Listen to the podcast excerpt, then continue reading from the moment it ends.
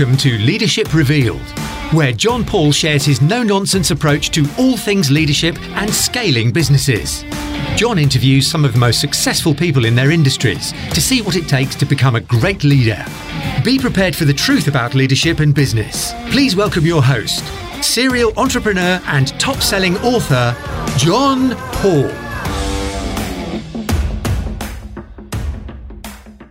Hi, everyone, and welcome to another edition of Leadership Revealed. Now, before we get started on today's video or episode or whatever medium you're watching this on, please click on the subscribe button and the like button, and you will be notified every time we drop new content. So, the title of this episode is How to Have a Business and Not a Job. Now, a bit of self uh, selfless promotion here. I'm running an online course on this exact topic on Thursday, the 1st of December. So I thought I'd mix the uh, the sales part of it with also the content part of it and tell you exactly what I'm going to be talking about, but also give some of the theories and the strategies that has allowed me to start, grow, and scale an 11 branch agency, and I do not get involved in the day to day running of the business.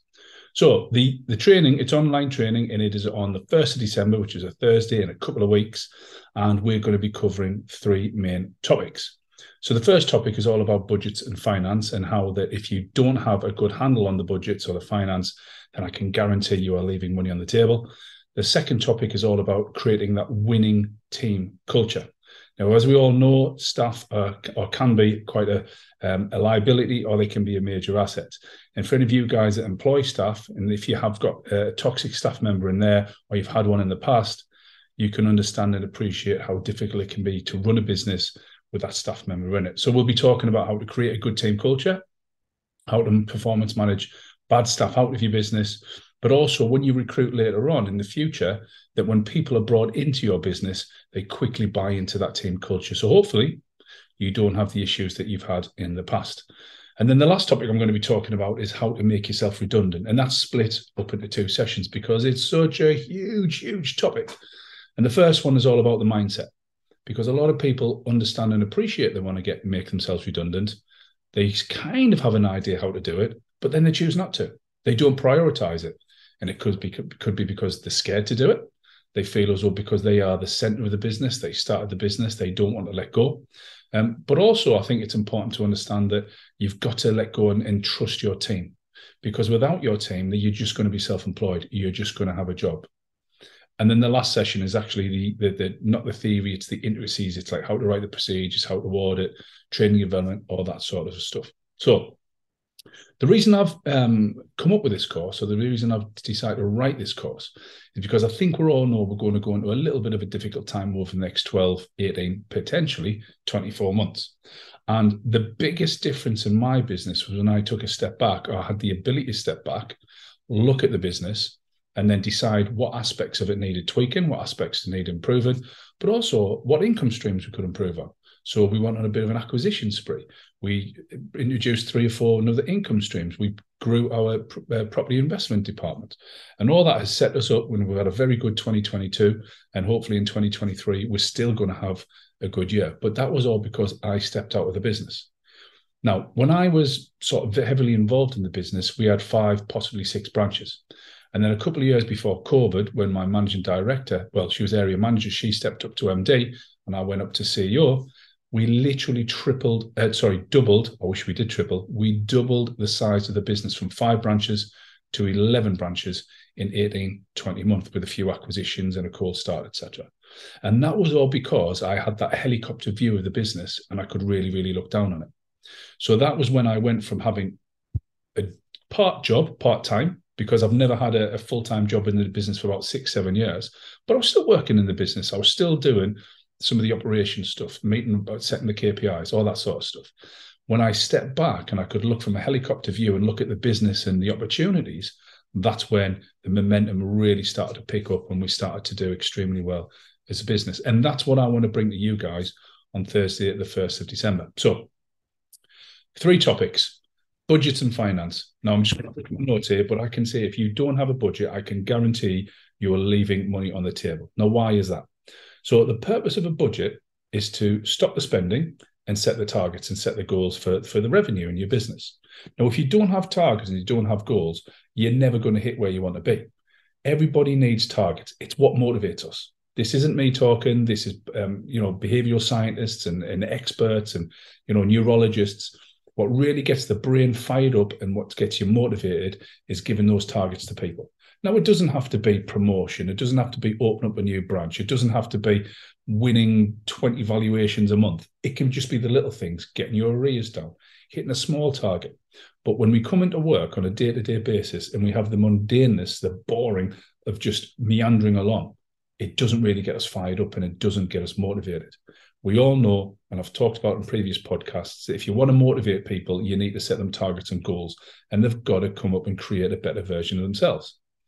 So, if we've heard of Maslow's hierarchy of needs, he talks about self actualization, being the best version of yourself.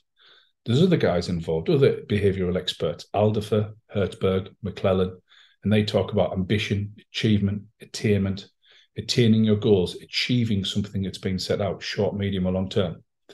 So by setting a budget which sets out your income goals, your revenue goals, and spreading that and cascading that down and communicating that with your team, that's going to motivate them. What also a budget does is it sort of pulls back the purse strings a little bit and says we will not spend more than X amount per calendar month on marketing. We won't spend it on advertising. We won't spend it on other things. So it's very good that you can set the targets that you want your team to achieve, which is the revenue, and you can pull back on your spending. And then we should be looking at that on a, on a monthly basis to make sure we're up against it. Now, that doesn't mean that once the budget is set, that's it for the rest of the year. It's good practice to re- regularly review your budget, and that could be quarterly. So you would sit down, well, you would do it every month as a, as a, as a rule, looking at your P&Ls, but on a quarterly basis, you might want to readjust it for some reason you might be absolutely smashing out the park with sales. It might be the fact that you need to spend a little bit more on advertising and marketing to get more business in. That's fine, but at least you've got a reason to sit down and re- review and have a, another look at the budget. But if you don't have one, then how are you going to know um, control the spending? How are you going to know what the targets are? So it's super important to have a budget. Now, the reason most people don't have a budget is pretty much because they don't feel comfortable with the numbers. They don't feel as though they understand it. They don't know how a budget's set out. They don't understand that once they've done it, how to review it and, and how to talk to the team and the staff, and they just feel uncomfortable. I can be completely honest. I'm going to let you in a secret. I did when I first started looking at budgets. But with time and doing it every year and reviewing it and looking at it for the various businesses that I've got or I'm involved in, I got very comfortable with it. And now it just comes second nature. In the agency, I don't even set the budgets. My FD and my MD do it in the consulting and the other businesses, that's when I'm heavily, more heavily involved in it. But I really enjoy getting into the nitty gritty of it, setting the targets, explaining that and communicating that with the team, and then seeing how that evolves over the next 12 months and regularly reviewing it on a monthly and quarterly basis.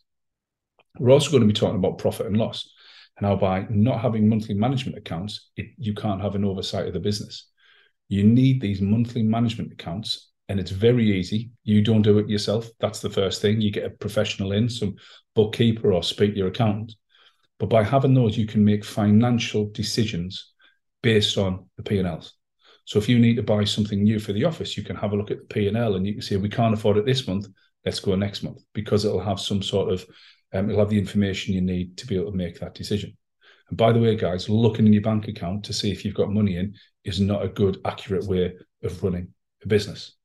So we'll be covering a lot on the budget, a lot on the P&Ls, and I'm even going to bring in my accountant, the guy who does all of my stuff and my personal stuff as well, and we're going to have a good chat um, about the budgets and P&Ls. And he's you're going to hear firsthand from the guy that effectively give me a lot of understanding of the budgets and P&Ls, his thoughts on how important they are.